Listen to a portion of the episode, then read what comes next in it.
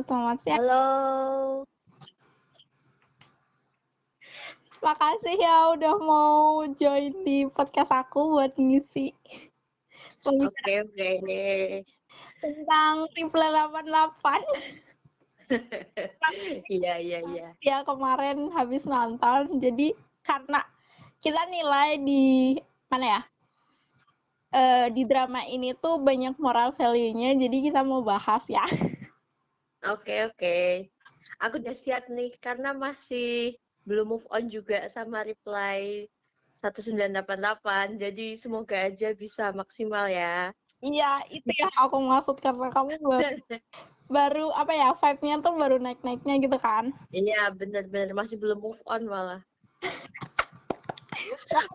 Mau disuruh nonton lagi juga nggak apa-apa. Welcome to Replay 88 ya. Oke, oke. Oh, Oke, jadi kenapa sih kamu akhirnya nonton Replay 88 yang sebenarnya ini drama udah lima tahun yang lalu dan kamu baru memutuskan nonton di tahun 2020. Itu lima tahun loh. Jadi, iya iya. Jadi sebenarnya udah pengen dari dulu. Cuman tuh mager mau download. Terus kemarin itu tiba-tiba kepikiran, eh kenapa ya nggak ini nggak lihat reply 1988 gitu. Kebetulan aku udah nonton nih kan yang 1997. Nah, itu kan Nah. bagus banget tuh. Nah, terus ah masih kepikiran kalau dulu tuh booming banget yang antara apa ah, penonton kecewa karena yang Hyeri itu akhirnya sama Pak Bogum bukan sama yang Jungpal ya kan. Nah, itu membekas banget kan. Aku pengen tahu juga. Makanya kemarin sebelum nih lahiran ya kan Mm-mm. karena aku ini udah mau lahiran, nah aku pengen nonton yang seru-seruan gitu loh. Terus akhirnya aku nonton deh tuh 1988 Itu dan nggak nyesel sama sekali. pasti dong. Itu kamu maraton berapa hari? Aku sebenarnya tuh karena nggak yang terlalu ini ya, nggak yang terlalu maraton kayak dulu waktu masih single ya kan. Mm-mm. Jadi uh, karena masih kerja, jadi mungkin sekitar lima harian atau empat harian gitu. Terus karena suamiku juga ikutan nonton, jadi tuh jadi aku agak nonton nonton tuh kayak dua kali deh aku. Kayak berasa nonton dua kali aku tuh gara-gara ada suamiku juga, suamiku belum nonton, terus akhirnya ya udah kita ulang aja gitu. Sampai dua kali deh kayaknya. ya gitulah. Jadi info aja ya, kalau Nino ini tuh adalah teman saya pas kuliah dan sekarang udah nikah. Lahiran. Dan tadi cerita kalau mau nunggu lahiran itu pengen nonton drama yang eh, nggak berat-berat amat gitu buat seru-seruan. Iya benar-benar. Dan ternyata cocok banget buat apa ya? Buat kasih gambaran banyak sih ternyata hal-hal yang kayaknya aku sama suamiku bakal nonton lagi deh di masa depan gitu. Karena emang saking bagusnya ya gitu. Iya iya saking bagusnya. Udah pengalaman banget kayaknya sutradaranya buat film-film apa drama yang menyentuh kayak gitu bagus. Iya sama No, yang aku juga ya kan yang pertama kali itu kan replay 97. Jadi kan Mm-mm. nonton si itu si Enji itu kan. Jadi kayak Mm-mm. kehilangan karakternya Anji gitu jadi nggak pengen nonton sequel replay yang lain aku aja nggak nonton yang 94 tapi akhirnya memutuskan nonton 88 ini aja juga baru 2020 gitu bener-bener full ya gitu kalau Iya iya benar-benar. lihat potongan-potongannya aja kayak gitu atau enggak temen nonton sebentar ya udah nggak aku nggak berniat buat nonton sendiri gitu Tapi berarti kebetulan banget ya, Tak. Kamu juga baru nonton 2020 ya berarti ya? iya bulan antara April apa Mei gitu jadi dibilang juga aku juga telat Nah, terus lucunya tuh gini, Tak. Kan gimana ya, suamiku kan juga baru banget ya kalau di dunia perdramaan gitu. Nah, aku tuh pengen sharing sama temen yang emang bener-bener tuh udah udah tahu gitu masalah drama Korea terus akhirnya tuh nggak sengaja ya udahlah ke Mita aja gitu buat apa kali aja dia cuma jadi pendengar yang baik juga nggak apa-apa eh ternyata malah sama-sama excited kan sampai sekarang. Iya, gara-gara ya itu beruntung banget sih. Pak Bogum. Iya, bener-bener bener senyumnya Pak Bogum. Kayak gitulah. Oke, ini kamu habis nonton terus habis itu uh, ngerasa oh ini relate-nya sama kehidupan sehari-hari gitu sebagai seorang keluarga dan bertetangga kamu gambarin dong gambaran umum di drama itu, terus cast-nya ya hmm. siapa aja gitu? Uh, ba banyak sih ya, banyak banget. Apalagi apa ya yang masalah bertetangga gitu kan. Walaupun mereka tuh julid, awalnya kan mereka agak julid-julid gimana gitu. Tapi setelah lama gitu nonton baru tahu kalau misal mereka tuh sebenarnya saling sayang, saling peduli satu sama lain. Ada yang apa ada yang sakit, ada yang kena musibah dikit aja tuh mereka sampai mikir gitu kan, sampai sama-sama nggak bisa makan gitu.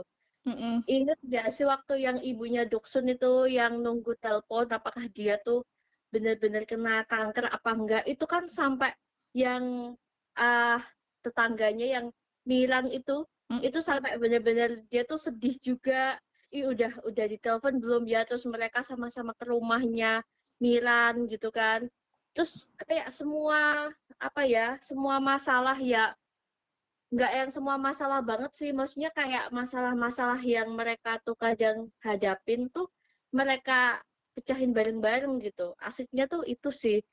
Kayaknya tetangga tetangga kita juga harus mencontoh pertetanggaan mereka gitu. Itu yang pertama. Yang kedua ya kan biasanya julid gitu kan. Kalau tetangga tuh. Yang kedua tuh masalah moral value ini sih antar keluarga. Setiap keluarga kan punya kondisinya masing-masing ya. Oh. yang dok doksunya tuh yang dari keluarga yang apa ekonominya tuh uh, uh, di rendah gitu kan. Tapi banyak anak juga. Bagaimana mereka tuh mengatasi gitu loh. Dan gimana mereka tuh tetap kayak kelihatan baik-baik aja di depan anak-anaknya. Padahal tuh mereka tuh sering banget kayak ah, ah gimana ya? Nggak ada duit lah yang harus utang sana sini tapi tuh mereka tetap uh, ingin menunjukkan yang terbaik gitu buat anaknya. Itu keren banget sih buat itu buat pelajaran banget buat aku sama suamiku juga gitu kan. Berharap banget ya kalau tetangga kita itu juga nonton replay 88 biar iya benar-benar. itu enaknya punya tetangga tapi rasa keluarga gitu. Iya benar-benar itu, itu kayak benar-benar tetangga yang keluarga banget gitu loh. Iya. Ya, ya aku juga ada sih yang kayak gitu. Tapi ada juga yang emang julid gitu. Susah emang ya yang kayak benar-benar yang peduli benar-benar tahu luar dalam gitu. Keren banget sih. Ini sih apa kehidupan sosial kita ya gitu Iya kayak tertampar gitu ya. Anak-anak yang anti sosial tolong ya lihat reply 1988 itu keren banget loh. Tapi emang susah sih ya dapat tetangga yang kayak gitu ya. Bisa nggak sih kita tetanggaan sama mereka? keren sih emang. Mulai dari diri kita kayaknya no kayak mungkin uh, kita punya makanan apa kayak gitu mulai oh iya iya. Nggak mungkin iya. Bisa bangun kali nggak kali ya nggak cuman cuman minta sayuran iya. kebon tapi juga ngasih lah apa yang kita makan dikit-dikit mungkin akan terbentuk rasa kekeluargaannya itu kali ya. Iya benar-benar itu juga udah dirasain sama ibu bapakku sih. Jadi kalau hmm. ada apa-apa gitu pasti diberikan ke mereka-mereka ke tetangga-tetangga. Mereka juga kayak gitu sih untuk sebatas hal-hal yang masih bisa ditoleran kayaknya sebenarnya baik-baik aja sih kalau tetanggaku kalau tetangga tetanggaku ya. Tapi ada beberapa hal yang emang ya emang mungkin yang namanya manusia ya pasti ada ada kekurangan dan kelebihan masing-masing. Kadang tuh masih suka julid kayak gitu. Ya tetap ada lah ya manusia yang seperti itu. Kayaknya emang emang susah agak susah juga sih untuk yang kayak reply 1988 tuh. Tapi pengen banget ya berharap jadi nyata. Bener-bener. Mungkin karena ini sih mereka juga kan pada saat itu tuh apa ya kan teknologi juga masih minim banget kan. Iya, Jadi tuh kayak apa tetangga kita itu kayak dunia kita gitu. Kayak dunia kita tuh ya tetangga kita itu sendiri gitu loh. Kita nggak nggak yang tahu banget masa dunia luar gitu kan. Jadi tuh kesannya ya nggak sih? Oh bener-bener aku aku belum meninjau dari aspek itu sih. Iya kan, apalagi coba ibu nanya, kan, kan kayak gitu ya. Iya. ini aku juga tadi kamu bilang tentang orang tua gitu garis bawahi yang ini sih orang tuanya Doksun itu loh. Kan punya yeah. tiga sedangkan Doksun itu kan sukanya tengkar sama si kakaknya. Bura siapa? Bora. Bora ya kakaknya. ah kakaknya si Bora itu pas ulang tahun ingat gak sih yang iya iya. ulang tahun mereka bareng tapi uh, yang di oh ya ya ya satu. Ini ya. Tujuh di karena ekonomi keluarganya juga kan. Di situ tuh yeah. kerasa banget dilemanya orang tua tuh apa ya uh, punya anak pertama terus habis itu kok udah punya anak kedua lagi. Jadi pengen memberikan kasih sayangnya ke anak pertama dulu tapi kok anak kedua terus kelahiran lagi anak ketiga. Jadi kayak yang anak kedua ini kayak anak yang di tengah ya kayak apa ya korbannya gitu loh. Jadi kayak kurang yeah. dikasih sayangnya gitu. Tapi salutnya di sini tuh Doksun anaknya baik. Kayak gitu bisa nerima. Iya. Iya nerima banget. Walaupun nggak dikasih ini ya dok ceplok. Iya. kalau nggak kebagian sendiri gitu kan takutnya satu-satunya cowok lagi kayak gitu. Terus kakaknya ini apa itu namanya pinter lagi kayak gitu. Dan dapat iya diprioritasin lah sama orang tuanya gitu. Iya, ya tetap tetap ada konflik lah ya. Nggak mungkin mereka tuh jadi orang tua tuh yang kayak apa, yang sempurna banget. Emang diliatin kalau mereka tuh emang kasih sayangnya terbagi gitu. Karena Doksun kan juga anak tengah gitu. Mereka tuh tahu kalau Doksun itu orangnya uh, apa namanya nerimaan gitu. Makanya dia ya udahlah nggak apa-apa nggak dikasih ntar dia juga nggak bakalan marah gitu kan. Tapi lama-lama meledak juga sih ya. Lah kok aku nggak dikasih? gitu. Ya emang ada fase kayak gitu juga emang. Jadi memang gimana ya jadi orang tua itu adalah suatu proses juga ya. Jadi nggak iya belajar. Bener bener bener itu belajarnya itu nggak setahun dua tahun tapi sepanjang hayatnya jadi orang tua. Benar. Kata-kata ya kata-kata bapaknya Dobson itu sih yang paling enak kalau misal katanya tuh mm -mm. kita tuh ya kan kita jadi ayah kita jadi orang tua aku jadi ayah itu nggak serta merta langsung bisa pinter gitu kita juga apa masih belajar tentang hal-hal seperti itu kayak gitu oh gila keren sih emang Oke, itu yang tadi udah bahas ya gimana moral value-nya dari aspek orang tua, terus tetangga, terus habis itu gimana keikhlasannya Doksun menerima itu yang di dunia nyata itu kayaknya banyak orang yang sulit untuk menerima keikhlasan gitu sih, kayak mengalah kayak gitu. Terus habis yeah. mena apa ya? lihat kondisi, mengerti kondisi itu yang kayaknya banyak orang yang uh, masih susah dalam hal ini. Tapi iya. dari drama itu mengajarkan tentang hal itu jadi mulai refleksi diri juga gitu kan aku oh iya. ternyata kayak gini ya, kayak gini ya terus banyak iya. gitu. Jadi rasanya di situ tuh nggak cuman si Doksonnya yang jadi pemeran utama tapi kayak semua di situ tuh pemeran utamanya. Oh iya, uh, di situ juga kompleks banget sih emang kadang aku ngerasa hal-hal yang nggak penting gitu kan karena interaksi antar keluarga gitu kan. Jadi kayak emang apa kompleks banget sampai penuh banget gitu loh ceritanya tuh. Tapi emang ya gitu setiap setiap apa ya setiap adegan tuh ada ininya ada hubungannya masing-masing gitu. Mm -mm. oke okay. kita pindah ke tetangga sebelah. Di tetangga sebelah ada si Jungpal dan keluarganya limiran. Kompleks sih gimana? Kan menang lotre kan itu. Terus iya benar-benar menang lotre. Jadi orang kaya baru lah kayak gitu tapi mereka iya, iya. nggak sombong kayak gitu.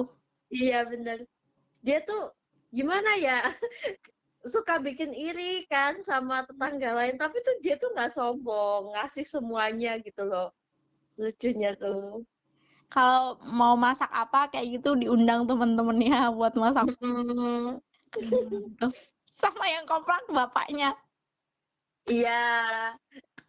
Di situ tuh diliatin banget sih kayak emang karakternya bapak sama ibu tuh kayak gitu gitu kan. Uh -uh. awalnya emang agak agak aneh aku juga gitu ngapain? gitu. Tapi lama-lama aku jadi terhibur sama suami istri ini loh. Juga kocak banget tapi tuh sebenarnya so sweet gitu. Ya emang mungkin gimana ya suami sih kalau udah lama kayak gitu kali ya. Maksudnya kayak love hate relationshipnya tuh ya kayak gitu gitu. Iya.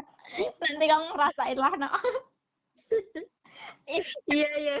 Tapi ya lengkap banget menggambarkan situasi keluarga gitu yo. Ya iya benar itu namanya yang keluarganya Doksun kan ini dilihat dari aspek bapaknya yang bapaknya kayaknya sayang kayak gitu ke anak-anaknya terus habis itu yeah. sayang terus kerja keras kayak gitu loh tapi mereka apa sih bapaknya itu mencoba membagi waktu dengan baik terus habis itu si bapaknya Jungpal yang apa itu namanya koplak kayak gitu ternyata oh, di dalam suatu keluarga itu ada loh bapak-bapak yang koplak kayak gini gitu kan. Terus habis yeah. di keluarganya si Choi Tek itu yang bapaknya pendiam kerja di habis itu ada keluarga juga yang maksudnya oh ada yang nggak punya bapak loh kayak gitu. Jadi kayak digambarkan di situ. Terus ada juga bapaknya si itu yang pakai kacamata aku lupa namanya. Itu kan Iya, yeah, iya. Yeah guru ibunya. sampai apa ya nggak uh, nggak memperhatikan anaknya kayak gitu. Oh ternyata ya, ibunya mm, ibunya yang jadi pekerja ya kan? Uh, uh, jadi di kayak dikemas demikian rupa kayak gitu. Ada berbagai tipe bapak di situ sih. Aku suka juga. Iya dan dan juga akhirnya permasalahannya tuh jadi nyangkut ke kehidupan mereka karena nggak ada gimana ya kan nggak ada yang peran antagonis yang dibuat-buat. Jadi itu kayak bener-bener emang ujian hidupnya masing-masing gitu. Mm -mm. ya nggak sih? Iya.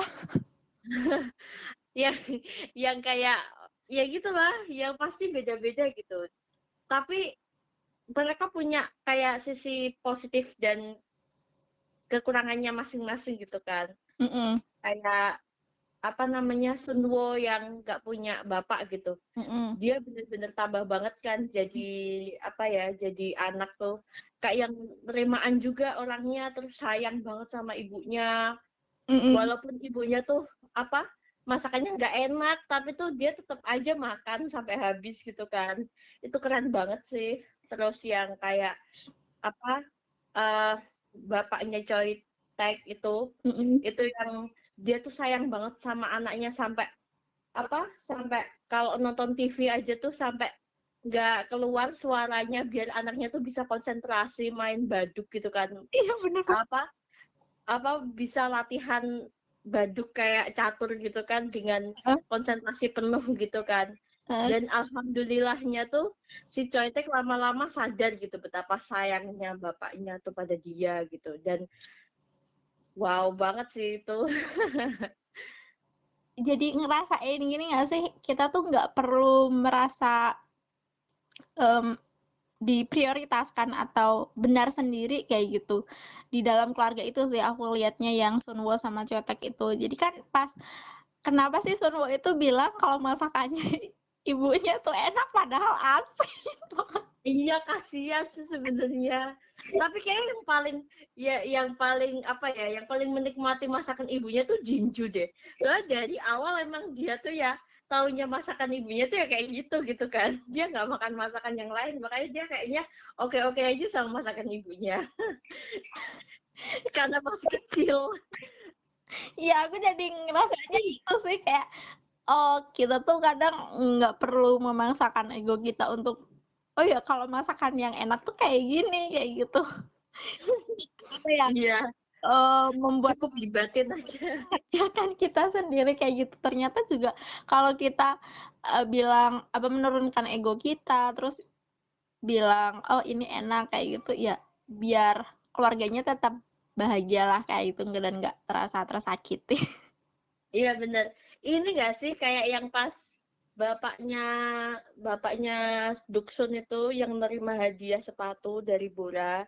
Hmm. Aku tuh sampai percaya kalau sepatu sepatu yang buat nikahan tuh loh. Mm-mm. Aku sampai percaya kalau sepatunya tuh beneran pas gitu. Aku tuh nggak nyangka kalau ternyata tuh kegedean ya Allah. Bapaknya tuh bilang ini tuh sangat pas gitu. Aku sangat percaya banget kalau itu tuh bener. Iya.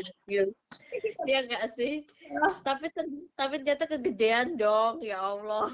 Mantep banget lah. Sampai segitunya sih bapaknya buat biar anaknya tuh nggak khawatir gitu. Hmm, iya. Sama eh, kita move on lagi ke bagian persahabatan. Oke.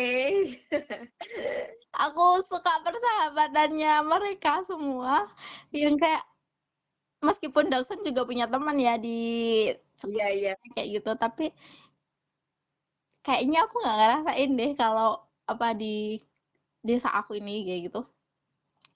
Nonton nonton apa TV bareng kayak gitu, terus habis itu kayak makan bareng kayak gitu. Bisa Hmm. itu loh dari Gimana gini kayak gitu. Ka- kayak gitu. Ya emang emang ini sih itu juga bikin iri juga sebenarnya kayak mereka tuh Mm-mm. asik banget gitu ininya apa persahabatannya tuh. Iya nggak sih? Iya saling nunggu satu sama lain. dan nggak ada yang apa ya ngerasa tersakitin gitu kalau meskipun kayak Dokson nari sama si kacamata itu tuh cuma liatin aja padahal itu apaan sih rasanya Ya mereka tuh bulinya tuh pas. Maksudnya mereka tuh ngebully tapi tuh juga mereka tahu kalau itu tuh cuman bercanda gitu loh. Jadi tuh nggak yang keterlaluan gitu. Kalau misal ada yang sakit atau ada yang lagi kena masalah tuh mereka tuh ikutan ngebantuin masalahnya tuh gitu. Jadi tuh makanya mereka baik-baik aja tuh karena itu ngebully mah biasa ya ngebully tapi tuh gimana dia selalu ada saat saat lagi genting, saat lagi sedih tuh itu keren banget sih. iya. Itu pengen banget ya punya sahabat kayak mereka gitu. Meskipun Dokson apa ya cewek sendiri kayak gitu tapi nggak ngerasa sungkan mereka tidur bareng di situ kayak gitu. Iya, mereka percaya percaya aja gitu udah. Iya percaya percaya. Iya, itu pas apa Dokson jadian sama Ceta itu kan kaget iya. terus Tapi mereka sebenarnya tahu nggak sih kalau Choi Taek sama Doksun tuh udah udah jadian gitu sebel nggak sih? Mereka tuh kayak yang ini tak pada tahu nggak sih kalau mereka berdua ini pacaran? kan pada kaget itu pas di akhir-akhir Mana sih yang pas apa? yang itu pas eh, ada berita di ko apa di koran kan kalau Ceta itu punya pacar itu loh terus habis itu pada nutupin Dokson Tapi kan yang pada ya, yang pada ini kan ibu bapaknya yang pada yang pada kaget, nggak yang teman-temannya. iya maksudnya aku ini sih orang tuanya sih pada kaget kayak gitu Iya. temennya juga nggak tahu sih juga sih Iya. Terus juga mereka tuh kayak yang nggak percaya gitu, saking apaan sih nggak mungkin lah gitu. Lagian mereka juga udah biasa ini apa gandengan tangan, nonton film juga udah biasa berdua. Bener banget emang. Eh, oh ya, tadi aku miss satu sih, yang case-nya Bora sama si Dokson. Kalau aku ngerasa kayak sebenarnya itu orang yang nyakitin kita itu adalah orang terdekat kita kayak gitu.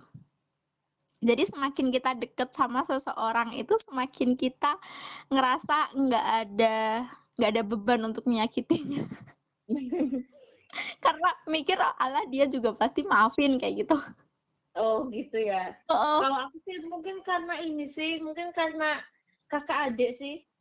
Gimana ya, yang namanya punya kakak tuh ya kadang kayak gitu. Kadang tuh sampai bener-bener berantem kayak gitu loh. Emang emang ya kayak gitu emang namanya juga kakak adik. Tapi tuh suatu saat tuh bakal rindu dengan hal-hal yang seperti itu sih. Walaupun kayak gimana pun kita tuh berantem sama kakak atau adik kita. uh. tuh sebenarnya tuh sayang kok gitu mm -mm. itu kerasa banget emang kayak ya emang benar kayak gitu emang apalagi kayak sama-sama cowok atau sama-sama cewek. Iya. Itu tuh itu parah banget sih emang. Tapi itu sebenarnya kayak gitu. Tapi ya pasrah aja kayak gitu. Pas ini si Bora belajar buat ini masuk jadi CPNS apa apa itu kan itu juga ditinggal. Akhirnya si Doksun kan juga ngerasa kayak ada yang kurang kayak gitu. Biasanya tengkar terus enggak. Iya bener. Jadi luas sih kamarnya. Tapi yang paling yang paling lucu waktu ini loh waktu Doksun tuh tahu yang kamarnya Bora tuh kecil di tempat apa di tempat bimbel itu kan. Terus dia nangis terus meluk kakaknya itu. Hmm. terus habis itu dia nyesel dong. Hari ini adalah hari paling memalukan karena aku memeluk Bora iya benar banget. Aduh aku nggak sumpah. Dia dia ngerasa kalau dia tuh apa udah yang kayak kalah banget gitu sampai meluk kakaknya sendiri. Iya, yang benar itu yang yang yang Jungpal sama Jowan juga.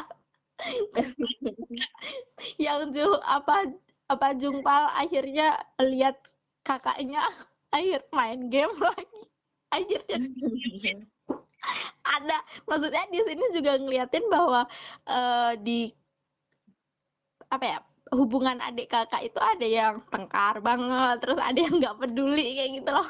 Terus ada banget yang sayang iya, masih sungguh sama si ke adiknya itu si dia. Uh, jadi itu kayak ada tiga part. Oh ternyata ada, maksudnya ada loh hubungan yang seperti ini, ada hubungan seperti itu kayak gitu. ya Mungkin aku kalau punya adik Jinju mungkin juga sesayang Sunwo kali ya. Lucu banget soalnya dia tuh. Sayangin dulu kakakmu. Aduh, nggak banget lah. Kalau kakakku mah ya gitulah. Kita juga suka bertengkar dulu. Hmm. Yang itu juga aku suka partnya yang si pas kacamata itu marah sama orang tuanya terus pergi kabur dari rumah terus nyariin sampai ke pantai itu loh. Jadi kayak iya. ya satu gang gitu tuh respectnya tuh sampai segitunya gitu iya kayak gitu sampai segitunya nyariin bareng ke sana si Bora juga akhirnya punya iya dia jadi yang apa namanya bagian marahin uh. yang kacamata lucu sih itu mm -mm. hmm oke okay, ini lanjut lagi ya bahas tentang uh, ngerasain nggak sih yang pas partnya bapaknya bapaknya si Dokson itu kan pas ibunya meninggal. Tapi kok senang-senang aja kayak gitu. Iya. Datang kayak gitu. Aku di sini pengen bahas bahwa orang tua eh orang dewasa itu juga sakit kayak gitu. Karena uh, sepanjang hidupnya adalah sebuah proses kayak gitu. Tentu ada suatu ujian-ujian yang membuat mereka tuh bahagia dan membuat mereka sakit juga kayak gitu. Nah, kita kan baru tahu pas saudaranya yang dari jauh itu loh datang, mereka pada nangis semua. Uh. Iya, yang dari Amerika itu kan. Uh -uh. Itu ini sih, oh mereka juga nahan sakit kayak gitu. Iya.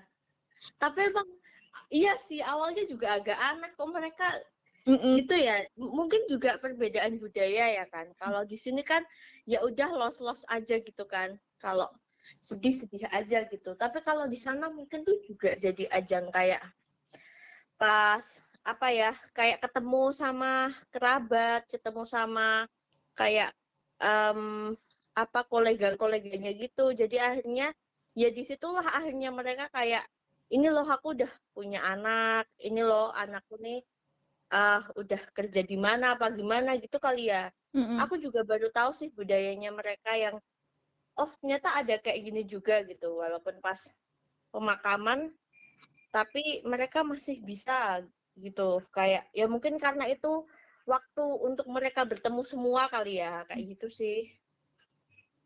Iya.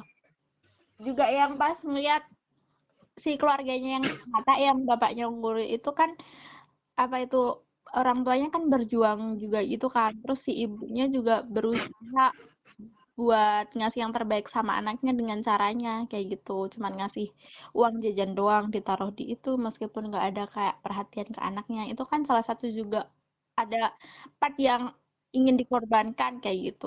Untuk mendapatkan uang ya at least uh, harus ngorbanin apa ya bukan harus mengorbankan sih tapi dia memilih untuk uh, tidak memberikan perhatian ke anaknya kayak gitu. Terus yang itu ingat nggak yang pas uh, bapak gurunya itu kan punya punya cucu kan? Iya iya. Ya itu terus apa ngebela-belain buat iniin cucunya itu gendong cucunya itu juga kayak apa ya mes iya. oh ternyata gimana ya biar nggak nyusahin istrinya atau anak-anaknya dia mencoba untuk ngurusnya sendiri gitu. Iya. Aku rasa emang di sini saling melengkapi ya. Mm -mm. soalnya kayak gimana sih ada kan uh, seorang ibu atau seorang istri yang dia tuh juga masih pengen karirnya tuh menanjak ya walaupun nggak semuanya yang ibu berkarir tuh kayak gitu gitu mm. tapi ibunya yang kacamataan tuh salah satunya mm -mm. dia pengen memperhatikan anaknya tapi di karirnya dia juga pengen punya karir yang bagus makanya sampai dia tuh sampai mungkin nggak bisa bagi waktu gitu untuk anaknya dan anaknya jadi kayak apa namanya miskom gitu. Kok ibuku nggak pernah ngasih perhatian aku sih gitu. Padahal sebenarnya pengen cuman ibunya juga bingung gimana cara ngekspresiinnya kan. Ini lagi ada kerjaan lagi ada masalah kayak gitu kan.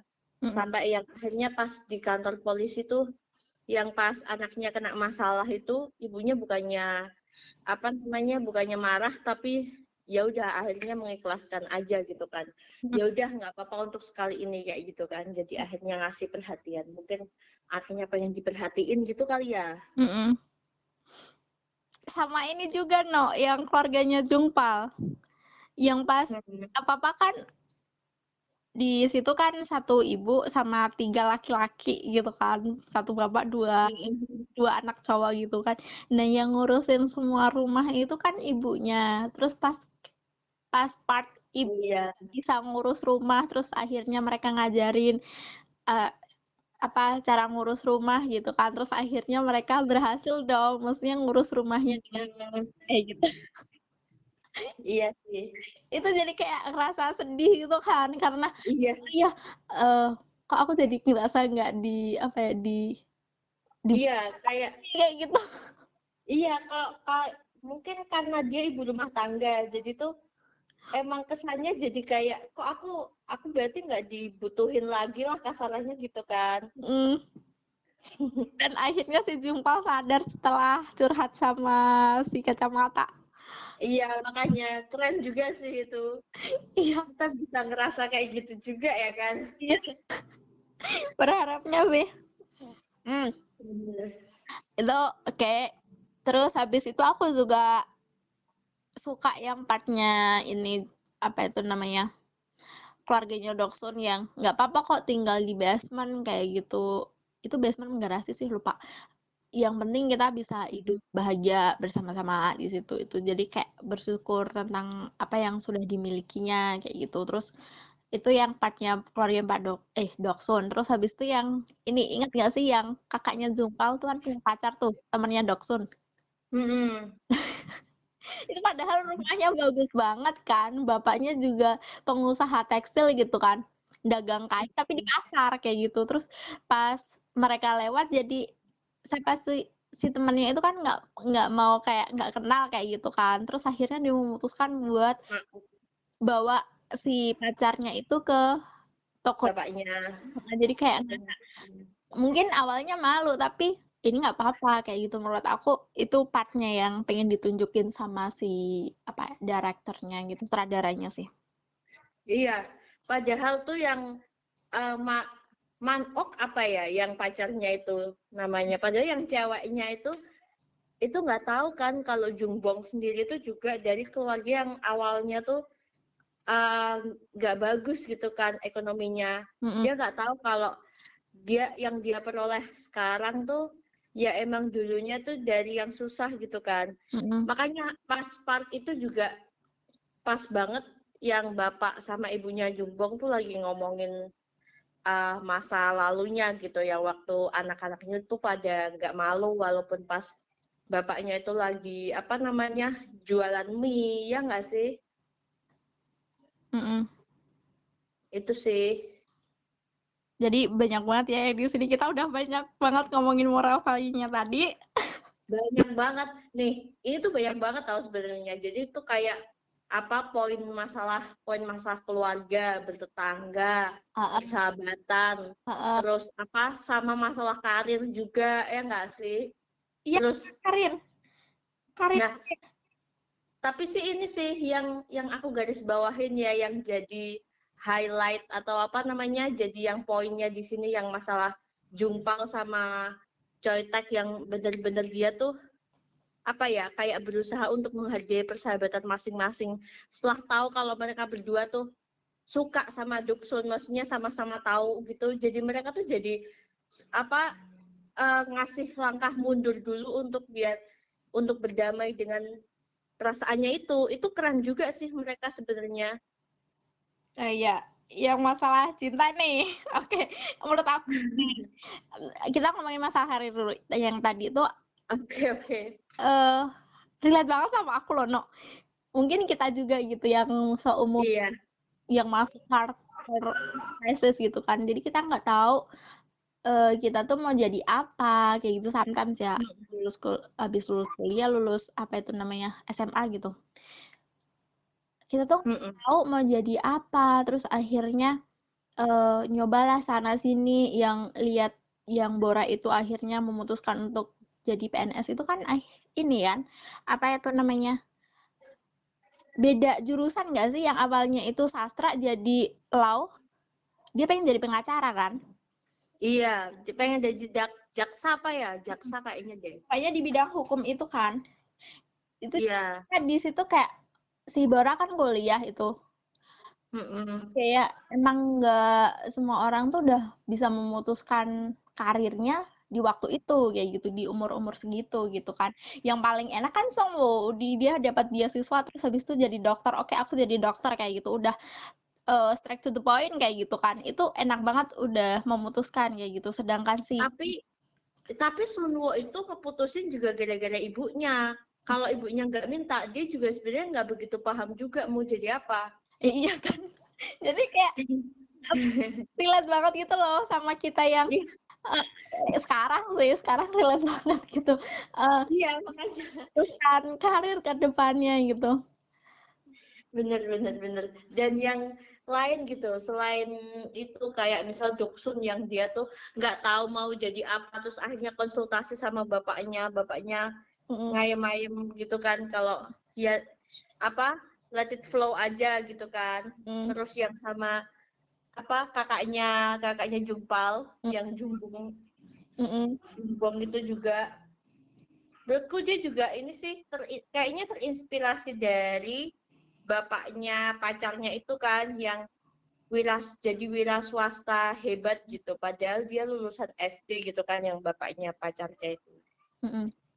Jadi akhirnya dia apa terinspirasi gitu. Terus akhirnya diceritain di akhir kalau dia jadi koki hebat ya kan? Mm-hmm. jadi koki terkenal gitu. Karena dia suka ini apa suka masak gitu kan. Keren sih. Iya sedangkan yang kacamata bantuin kakaknya buka restoran itu.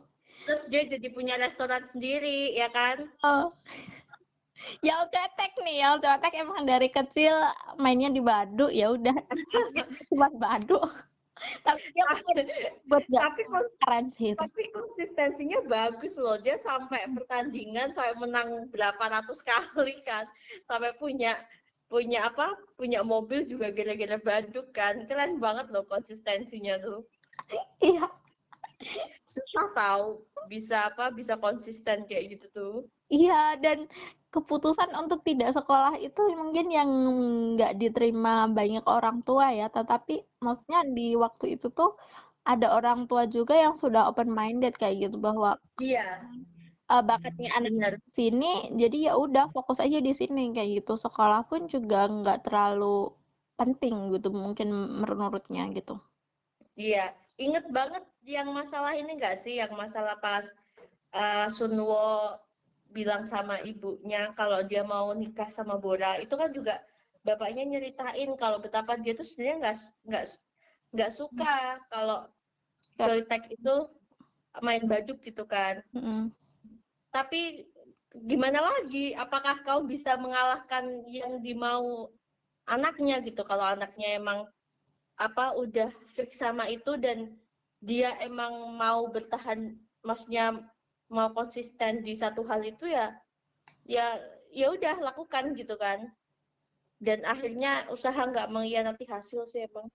Iya. Walaupun dia polos banget masalah nggak apa sosial gitu kan. Tapi untungnya dia tuh punya teman-teman yang apa ya kayak gaje banget gitu loh. Jadi tuh alhamdulillahnya tuh itu. Coba kalau temennya tuh sama-sama sama-sama nggak jelas kayak dia. Kayak apa kayak yang dia yang antisosial dibiarin kayak gitu-gitu tuh. Wah itu parah banget. Untung aja dia tuh punya teman-teman yang yang kayak gitu yang kayak mereka. Yang udah satu paket gitu. Dan kayak aku juga pengen menggarisbawahi no kayak uh, gimana ya? Susah banget gitu loh menemukan bakat kayak gitu Iya, bener-bener.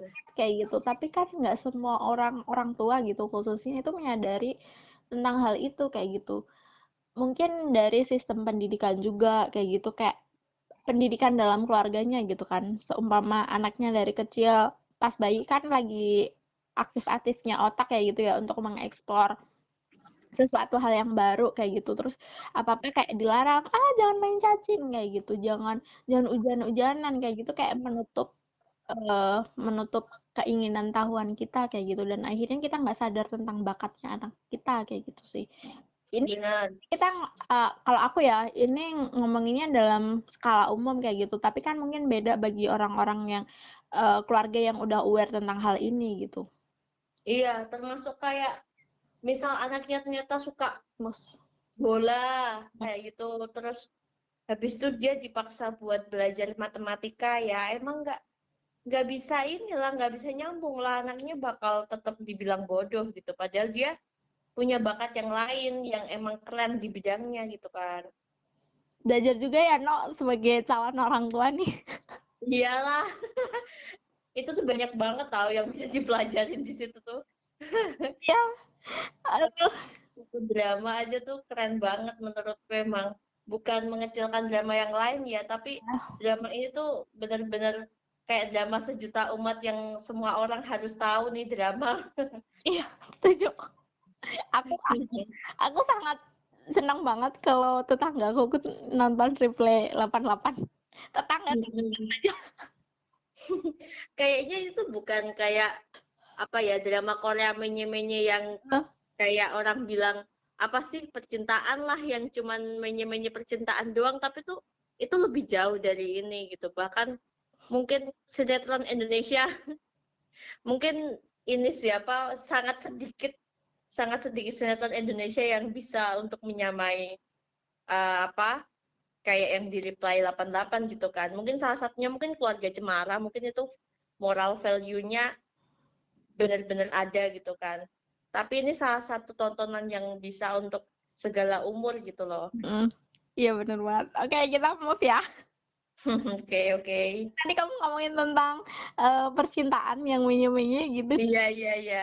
Di sini persaingannya kelihatan banget antara Jumpal sama Coytek kayak gitu dan kayak gini loh, Jumpal itu tahu kalau dia tuh udah suka sama Dokson dan Dokson tuh udah kayak ngasih sinyal kayak gitu sampai dia baju yang pink itu loh Iya iya iya. Jang nggak berani nggak berani nunjukin kalau dia tuh juga suka sama si Dokson yaitu di sini tuh ada kegengsian dari si Jumpal sendiri. Terus habis itu yang kedua adalah dia uh, mundur sebelum bertanding sama Ceta. Iya sih. Ya mungkin pertama tuh karena karakter ya. Karakternya Jumpal tuh emang digambarin seperti itu sama sutradaranya ya emang orangnya tuh agak plain plan makanya makanya tuh makanya jadinya jadi mengecewakan penonton iya. sebenarnya bagus kan di awal dia udah berusaha untuk memberitahu dan si Doksun tuh walaupun bodoh tapi ah, alhamdulillah punya teman-teman yang peka jadi akhirnya diberitahu sama temennya gitu kan Heeh. dan ternyata berusaha untuk apa namanya oh dia suka sama aku. Wah kayaknya boleh juga nih. Dia kan emang si Doksun tuh kayak gitu ya. Karena kita sendiri tuh juga sebenarnya nggak gitu paham gitu apakah Doksun tuh sebenarnya suka beneran sama Jungpal. Mm. itu kan juga sebenarnya kita nggak tahu. Dia tak dia diberitahu temennya terus habis itu oke fine. Mari kita kejar. Kayak gitu kan si Doksunnya juga. Jadi di sini juga pengen menggambarkan bahwa kalau kita tuh aslinya di umur-umur itu ya, di, belum belum bisa memastikan siapa sih uh, orang yang benar-benar suka sama kita kayak gitu. Apakah kayak ini ya, kan diem-diem tapi memang dia ngomong ke teman-temannya bahwa oh ya aku suka sama Doksun bukan sebagai teman tapi sebagai wanita itu kan. Tuh, jadi kayak yang Jumpal tahu itu langsung dek kayak gitu nggak pengen nyakitin temennya itu kan terus habis itu eh, akhirnya mm, si Cetek kan tahu yang Jungpal juga suka sama Dokson itu terus akhirnya dia memberanikan diri buat bilang sama Jungpal pas dia datang ke campnya Jungpal itu Iya.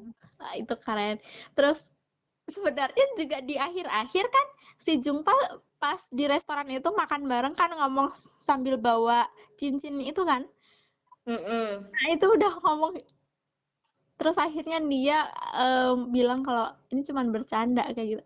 Oh, oh my god. Itu tuh momen yang harus kamu manfaatkan dengan baik tuh.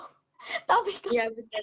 Padahal padahal kan si Choi-taek kayaknya pa- pada saat Jungpal itu kayak ngeprank ke Duksun itu kayaknya kan belum belum izin gitu kan. Hmm. Jadi Choi-taek kayaknya kan belum izin sama Jungpal kalau dia tuh Mm-mm. pengen ngejar Duksun gitu kan. Sebenarnya dia tuh punya chance loh, punya Mm. punya kesempatan untuk membalikan keadaan gitu kan di akhir. Mm-mm. Tapi itu nggak diambil sama dia. Aku nggak ngerti sih kenapa. Apa dia itu udah ngerasa kalah duluan? Apa gimana? Atau dia tuh, aku nggak ngerti deh itu kenapa kayak gitu.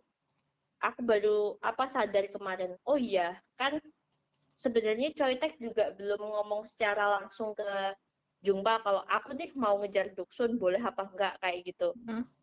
Dia punya kesempatan sebenarnya, tapi tuh dia sia-siain gitu loh. Aku nggak ngerti juga itu kenapa. Dan kalau misal itu beneran dia emang ngasih tahu ke Duksun, aku juga pengen tahu sih sebenarnya reaksinya Duksun tuh kayak gimana. Iya. Apa Gak pengen tahu itu. iya kan? Oh, Kayak jawabannya tuh apa gitu kan? Karena selama ini juga setelah apa? Setelah dia tuh berusaha untuk ngejar si siapa? Si Jungpal kan Jungpalnya juga gimana ya rasanya kayak PHP aja kalau cewek menurutku kayak gitu sih. Mm-mm. Ini orang PHP banget sih kayak gitu. Mm-mm.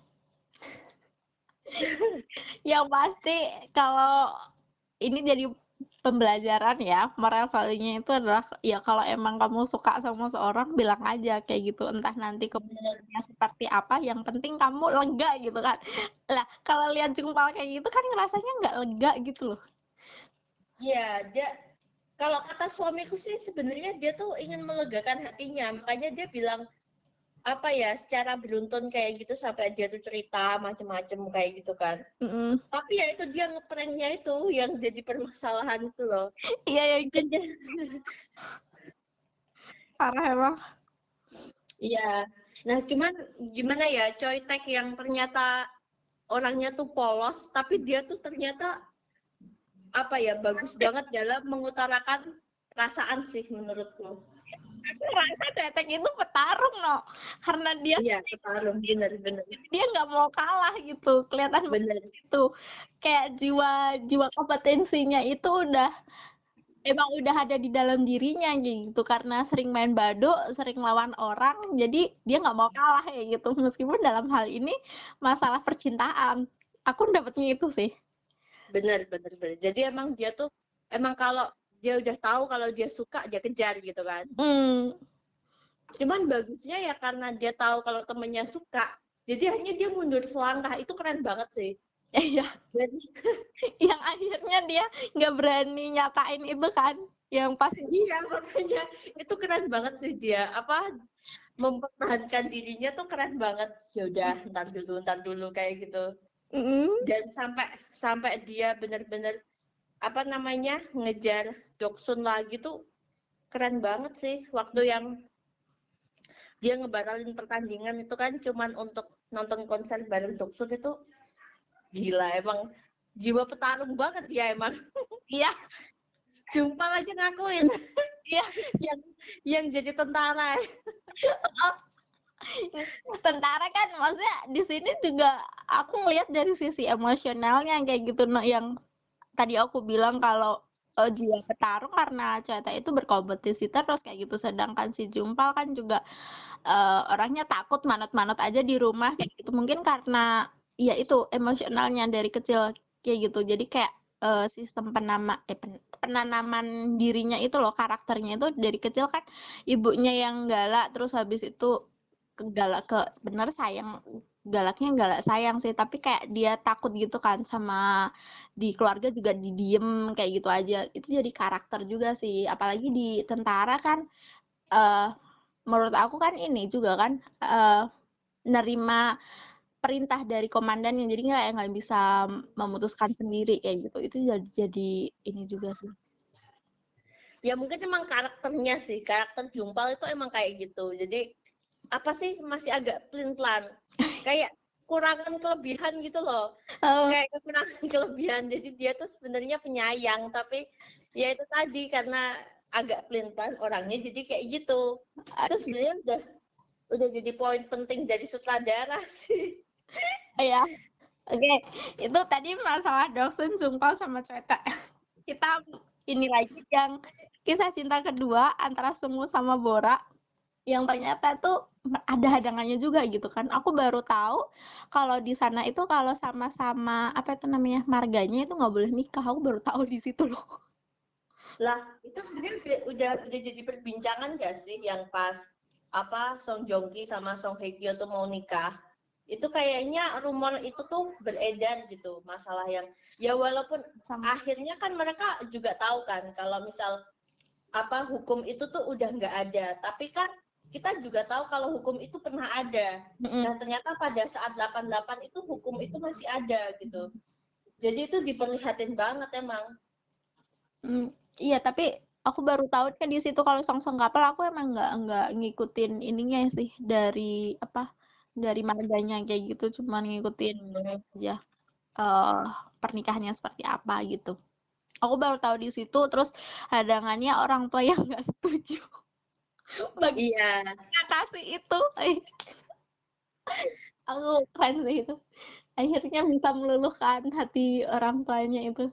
Itu juga cara eh ngasih ngasih pembelajaran ke kita kalau oh gini loh sebaiknya tuh kita ngomong baik-baik. Kayak gitu siapa tahu dibukakan hati tapi unik sih emang percintaannya. Soalnya akhirnya dua keluarga dua menantu ya kan? Jadi tuh bener iya.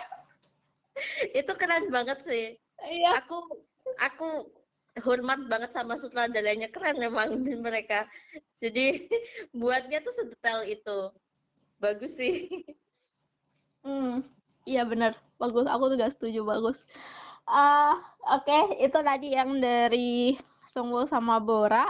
Terus habis itu yang percintaan ketiga antara kakaknya Jumpal sama si siapa cewek itu tuh. Itu juga Manok. Ma Manok apa ya? Uh, uh, Manok. Itu aku ini loh. Uh, apa?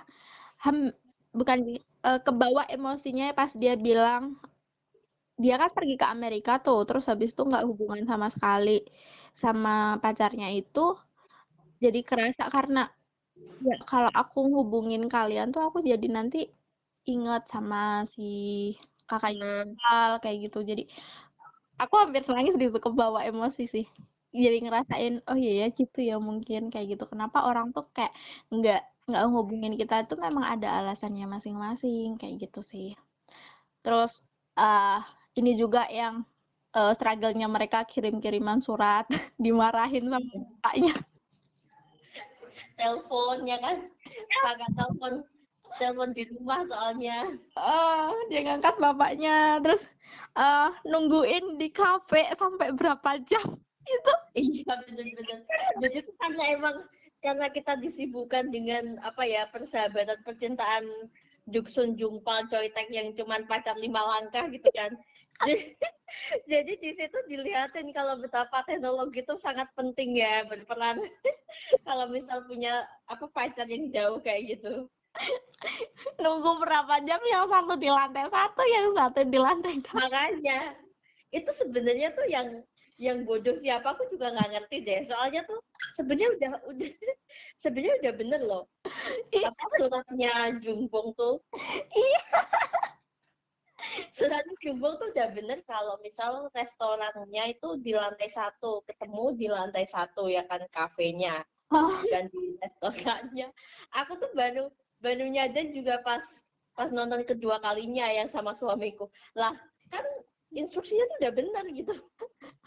Saya mungkin terlalu excited kali ya manok ya. Makanya itu si dokter juga cemas kan kamu nggak ketemu sama dia? Pada satu tempat gitu. Iya. coba kalau sekarang ya kan pasti udah wa kan udah selesai tuh masalah. Iya. Keplaknya mau supaya pasangan itu tuh. Tapi di emang. perjuangannya juga ditunjukin di situ Oh iya iya benar-benar. Iya. Terus sama jum, jumbongnya tuh jadi ini loh waktu patah hati tuh jadi jadi dia tuh jadi waras gitu yang belajar benar-benar yang akhirnya bisa kuliah gitu memenuhi impian ibunya. nggak cuma main game aja akhirnya Hmm. Oke, no. Tadi kita udah bahas banyak banget moral value-nya kayak gitu. Kalau kamu disuruh eh, ngasih nilai kayak gitu, kamu kasih berapa untuk drama ini? Seribu dari seratus kayaknya. Ada banyak banget. Bagus banget soalnya. Kamu apa ya mungkin gini sih ya mungkin karena kan reply 1988 tuh reply terakhir yang di apa yang yang dibuat sama sutradaranya. Reply 97 reply 94 terus akhirnya 88 gitu. Jadi tuh jadi jadi lebih sempurna gitu. Jadi lebih sempurna menurut penonton gitu. Jadi nggak banyak whole plotnya gitu loh. Mm-mm. Nah, maka dari itu kayak jadi lebih detail sama uh, sama ceritanya gitu, sama tebak-tebakan suaminya gitu kan. Mm-mm. Jadi lebih detail sih menurutku. Makanya emang jadi bagus banget emang akhirnya. Dan nggak ketebak deh kayaknya itu kalau aku sebenarnya kan aku nonton itu tapi kan udah tahu spoilernya ya oh ini sama cetek kayak gitu kalau yang ngikutin dari awal ongoing kayak gitu kayaknya nggak nggak ngetebak deh kayaknya banyak apa itu namanya fans fans jumpal deh daripada si cetek Nggak ngeh mungkin. Eh, Cuman emang kalau kalau kita nonton dari awal tuh udah kelihatan kalau Choi Taek tuh emang suka sama Duksun gitu loh. mm-mm. dia tuh udah yang suka Duksun dari awal gitu, bukan Jungpal. Jungpal tuh baru pertengahan kayak gitu kan. Mm-mm. Aku merasanya itu sih waktu nonton sama suamiku juga kayak ngerasa ya emang Pak Bogum ini yang dari awal gitu. Terus apa fakta-fakta di balik apa sih behind the scene-nya gitu kan. Mm. Jadi tuh ah kau tahu gak sih ceritanya si Hieri itu juga penasaran kenapa Choi Taek yang jadi suaminya. iya aku, belum lihat itu behind the scene-nya Enggak, jadi tuh si Hiari kan juga penasaran kenapa Choi Taek yang jadi suaminya gitu. Mm-mm. Terus akhirnya dia tanya sama sutradaranya, loh kok bisa sih Choi Taek jadi suamiku kayak gitu kan? Mm-mm. Kenapa gitu? Kenapa kenapa harus seperti itu? Katanya tuh ya emang karena dia tuh suamimu gitu, karena dia itu dari awal yang kamu butuhkan gitu loh, oh bukan yang diinginkan gitu. Kayak gitu. aduh ah. Baper nggak sih kitanya? Jadi emang emang katanya kan si si siapa Duksun itu kan emang perhatian, perhatian sama per- perhatian sama Choi Taek gitu kan. Ya teman-temannya juga perhatian, tapi Duksun tuh perhatian banget loh, tak sampai waktu apa namanya? Sampai waktu yang pas dia udah jadi pramugari terus Dari- apa namanya? dia bahkan nanya sama yang dari officialnya Joytech gitu udah makan apa belum Joytechnya itu tuh khawatir terus Mm-mm. dia tuh nggak nggak nggak ini apa namanya nggak tahu nggak sadar kalau dia tuh sebenarnya tuh suka sama Joytech gitu loh dia Jerry nyadarnya kayak gitu tak iya iya iya. Bentar. aku mau ngomong kalau eh, bahwa sebenarnya tadi kan kamu bilang eh sutradaranya bilang bahwa eh, ini tuh yang emang kamu butuhin bukan yang kamu tertarik kayak gitu. Itu iya. Kayak oke nampar kita. bu- bukan nampar kita tapi nampar aku kayak gitu kan. Oh berarti emang ya udah sih kalau emang jodoh ya gimana pun jalannya kita mau sakit iya. sadar ya itu jodoh kita. Nggak usah bingung lagi.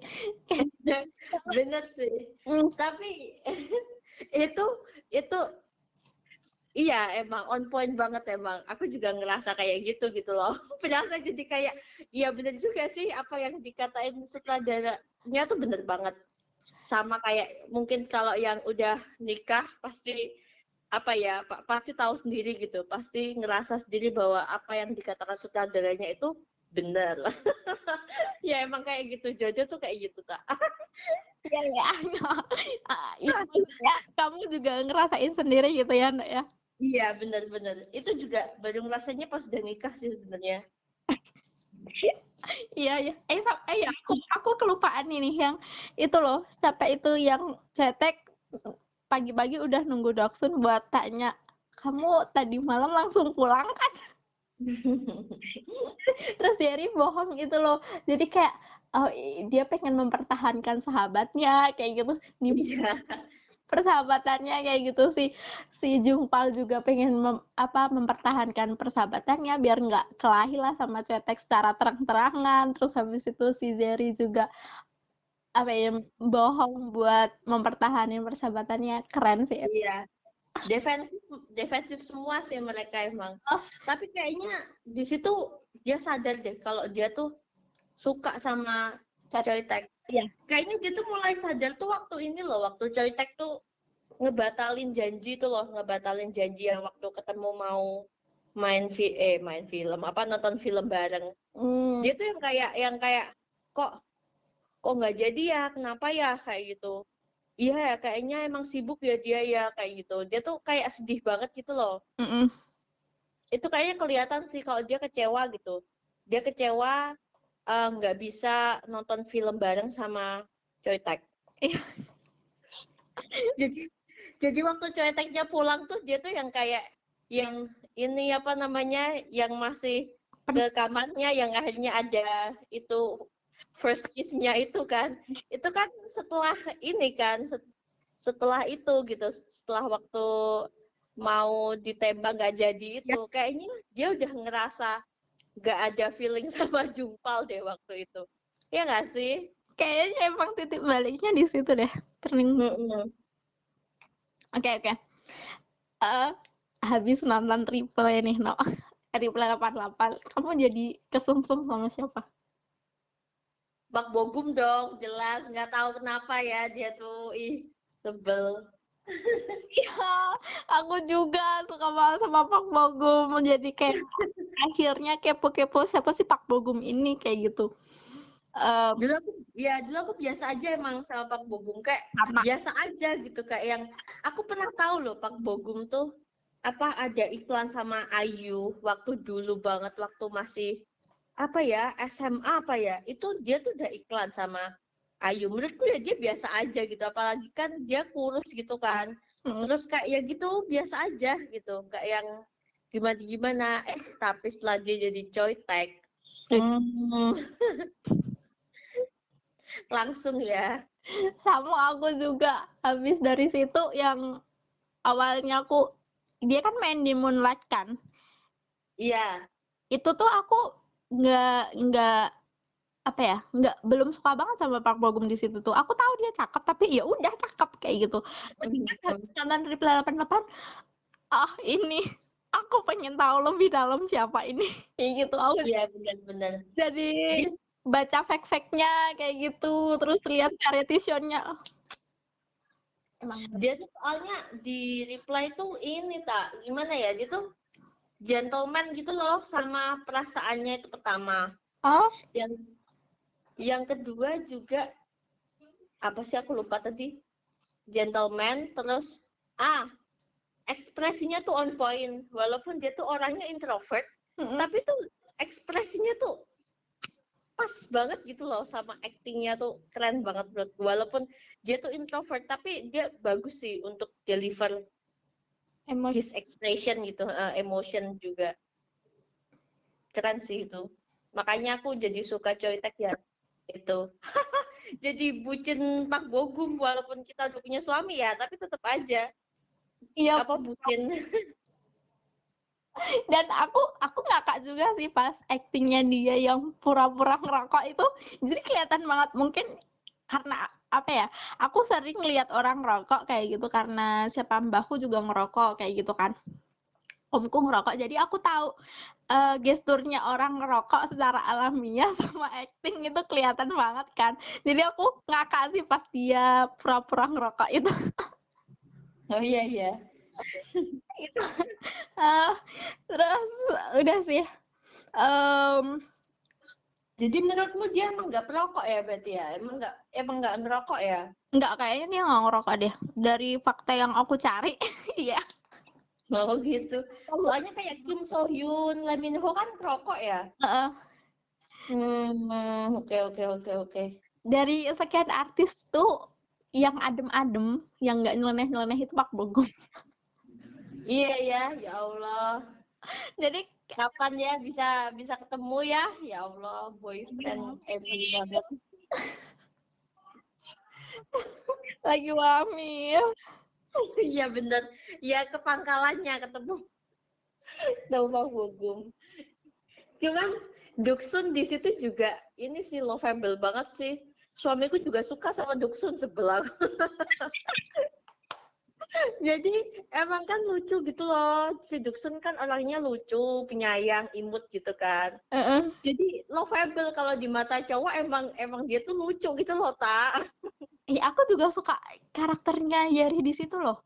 iya emang aku juga suka sama aja lucu. Apa Kalau pelawar tapi lucu gitu.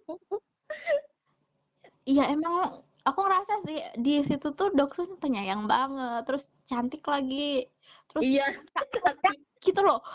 Ak- Kayak nggak iya beban em, apa ya menunjukkan siapa dirinya kayak gitu. Iya di mana ya kehidupan sosial gitu mau di sekolah ataupun di mana eh, bertetangga di rumah kayak gitu kan kayak ada harus ada etika-etika atau tata krama yang mungkin itu mengikat kita sehingga kita tuh jadi kayak eh, harus bersikap bertindak seperti etika pada umumnya kayak gitu loh. Tapi Doksun kayak bisa memecahkan hal itu gitu kan. Mungkin karena aku bukan tipe-tipe orang yang ekstrovert kayak Doksun ya. Jadi aku Hmm. rasanya itu sih. Suka iya. Suka acting Yeri tapi emang emang Yeri emang bagus di situ actingnya dia bener-bener nggak jaim sama sekali banget ya. Heeh. emang bisa keluar banget kayak gitu. Keren sih emang. Kalau yang pas di abis itu kan lihat realitanya yang aku nonton yang and Will itu kan. Emang Doksun gitu sih. Emang Yeri aslinya emang ngakak yang ngakak aja gitu suka sih. Tapi memang ada ya batasannya iya aku sebagai orang ekstrovert juga apa bangga terhadap Yeri ya? Maksudnya bangga terhadap Doksun ya bisa se bisa seenggak jaim itu. Mm-mm. tapi mungkin kalau emang emang apa sih emang kalau sama teman-teman yang udah tahu kita ya emang kayak gitu. Aku sama teman-temanku sekolah juga kayak gitu sih. Nggak yang nggak yang apa nggak bisa jaim gitu tuh nggak bisa orang kalau suara aku keras kayak gitu ya ya udah keras-keras aja gitu se apa ngakak aku ini juga ya tetap ngakak-ngakak aja kita mah kayak gitu ya nggak sih iya keren maksudnya kalau kita kayak di kos ya ya kayak gitu gitu tau lah Iya bener-bener. Udah kayak temen kos gitu kan. Jadi kayak ya udah makan makan bareng ya emang kayak gitu bentukannya kayak gitu. berharap banget nggak sih ada drama yang kayak gini gitu tapi nggak nggak terus-terusan kayak gini sih juga sih kalau terus-terusan kayak gini bosen juga sih aku berharap Bener. nanti ada drama yang kayak gini lagi Iya, membuka wawasan kita banget emang itu. Dan dengan latar 1988 sih keren sih. Kayak ada banyak hal memorable gitu. Termasuk yang kayak apa sih namanya? Hmm, beberapa beberapa aktor aktris yang di apa yang dimention gitu. Mm-mm. Kayak Lee Soman, Mm. Park Jin Young, JYP ya nggak sih? Itu kan itu kan juga di ini gitu, diceritain di situ gitu. iya Yang pas apa yang pas ini Pak Pak Jin Young apa namanya? eh, menang kompetisi apa menang kompetisi. Nari ya itu itu kan juga diceritain di situ. Keren sih. Emang lihat makanya ternyata pas aku lihat emang ternyata JYP itu kelahiran tahun 72 emang. Kalau mereka kan 71 ya pokoknya se seusia lah sama mereka. Oh, kalau diibaratin apa pemerannya 1988 gitu. Oh ya I see, I see, I see. Aku baru ngeh di situ Iya, jadi Park Jin Young tuh kelahiran tahun segitu juga sama kayak mereka gitu.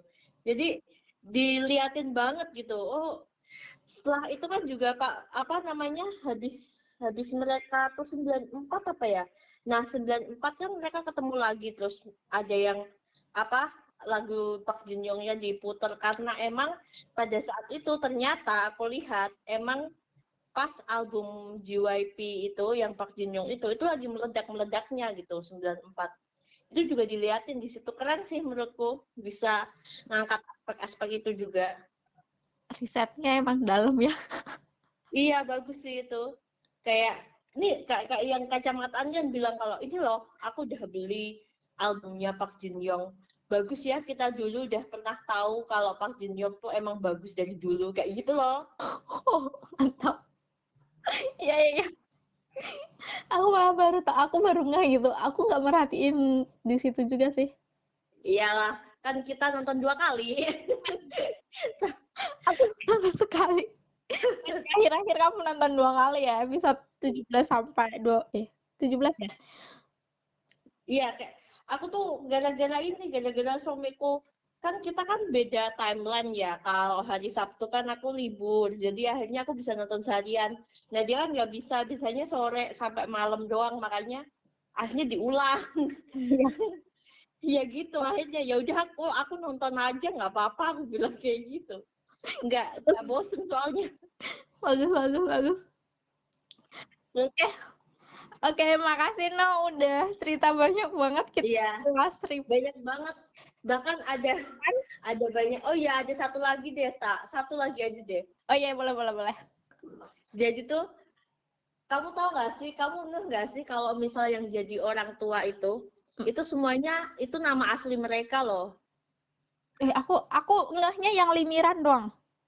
Semuanya semuanya tuh ini apa nama aslinya mereka oh aku ngehnya limiran doang itu nama asli jadi tuh iya makanya yang bapaknya bapaknya Doksun itu emang pakainya ya namanya itu Mm-mm. Li Ilwa juga namanya Li Ilwa. Nama aslinya itu kerennya tuh di situ sih. Duksun kan Song Duksun. Dulu waktu Enji kan namanya Sung Siwon, Sung Siwon kan. Hmm. Itu dari bapaknya itu. Keren banget ya sih? Menurutmu? aku aku baru ngeh ini jujur aku nggak merhatiin apa maksudnya searching di Google kayak gitu case-nya eh, replay 88 tuh siapa kayak gitu. Tapi aku cuman ngehnya limiran doang kayak gitu karena dia selalu bilang lah aku kan limiran kayak gitu loh. Terus Iya. aku pas habis itu nggak lama emang aku eh, nonton di YouTube oh limiran. Loh berarti itu pakai nama aslinya ya? Kayak gitu aku baru ngeh di situ tapi aku nggak merhatiin untuk case-case yang lain Tak kira itu cuman bapaknya malah. Aku kira cuman bapaknya Doksun. Tapi ternyata setelah setelah aku searching lagi, ternyata emang mereka pakai nama asli loh. Jadi tuh kayak mendekatkan orang tua sama anak banget gak sih? iya Menurutku ya, itu kayak keren banget gitu. Bisa kayak gitu. keren sih itu Oke oke keren. Aku baru tahu ini. Makasih infonya dari Sydney. Aku jadi tambah ilmunya nih. ilmu reply 1988 ya. Penting banget emang nanti kalau ini apa nanti kalau keluar di ujian nasional. boleh boleh boleh. Oke. Oke, no, makasih ya udah udah cerita banyak nih. Kita udah bedah moral value-nya apa. Semoga kita bisa, bisa jadi refleksi diri lah, berkontemplasi diri kita sendiri, terus uh, jadi manusia yang lebih baik kayak gitu. Nah, iya bener-bener. Maafkan juga aku yang terlalu cerewet ya, emang emang saya seperti ini. nggak apa-apa, nggak apa-apa. Aku cuma mau minta ini sih. Uh, pesan pesan yang benar-benar kamu dapat dari drama ini apa? Atau emang satu pesan yang drama ini angkat tapi belum kita bicarakan mungkin? Boleh banget kamu uh, omongin di sini. Apa ya? Ini sih kita harus lebih menghargai keluarga dan orang-orang tercinta kita. Itu walaupun kita sudah jauh dari mereka, tapi kita harus tetap apa ya keep in touch dengan orang-orang tercinta karena mereka lah yang memang peduli dengan kita ya. aku juga mau kasih pesan karena okay. itu aku nggak nggak mau nonton replay 88 dari dulu gitu meskipun tahu ini udah keluar dari lama dramanya dan aku nggak nonton nonton karena aku kayaknya udah kayak ada persepsi wah ini nggak apa ya settingnya tuh lama kayak gitu kayaknya nggak masuk deh di aku kayak gitu kan. Jadi sekarang aku menyesal karena aku ngerasa telat banget nontonnya dan suka sama benar benar benar jadi jadi kayak pembelajaran di aku bahwa kalau menemukan hal-hal yang baru jangan kasih uh, persepsimu yang dalam terhadap hal tersebut kayak gitu. At least kita bisa ngomong uh, don't judge by book eh don't judge a book by cover itu emang iya. gitu. Jadi iya, jangan ngasih ngasih apa ya uh, persepsi kamu terhadap buku yang ingin kamu baca. Belum tentu sesuatu itu ada eh belum tentu persepsi kamu itu benar kayak gitu. Karena di situ banyak banget moral value-nya yang aku dapat. Benar benar tapi iya bener juga, aku juga kayak gitu. Uh. Dulu 97, dulu kan 97 kan aku miranya, oke okay, udah ada boy band. Terus 88 tuh ngapain gitu kan. iya, aku juga. Karena mikirnya ratingnya jauh nih kayak gitu, bukan. Iya, kayak 88. Apanya coba yang bisa digali gitu kan. Jadi aku rasanya udah aneh gitu kan karena bener, bener. pertama nggak mau kehilangan karakternya Enji, yang kedua emang aku ngerasa aduh kayaknya enggak deh kayak gitu karena set ya bener setting lama kayak gitu. Bener. Aku harus orang-orang jadul kayak gitu kan. Kalau emang bener. jadul ya kerajaan sekalian kayak gitu loh. Mm -mm. Dulu aku awal-awal juga gitu, tapi karena tahu kalau ini tuh meledak banget jadi tuh jadi pengen nonton walaupun akhirnya baru kesampaian sekarang. Eh sekarang malah hafal sama lagu-lagunya. Yang lagu kenangan Korea Selatan gitu. Iya. Emang udah bener banget itu. Benci jadi cinta tuh kayak gitu.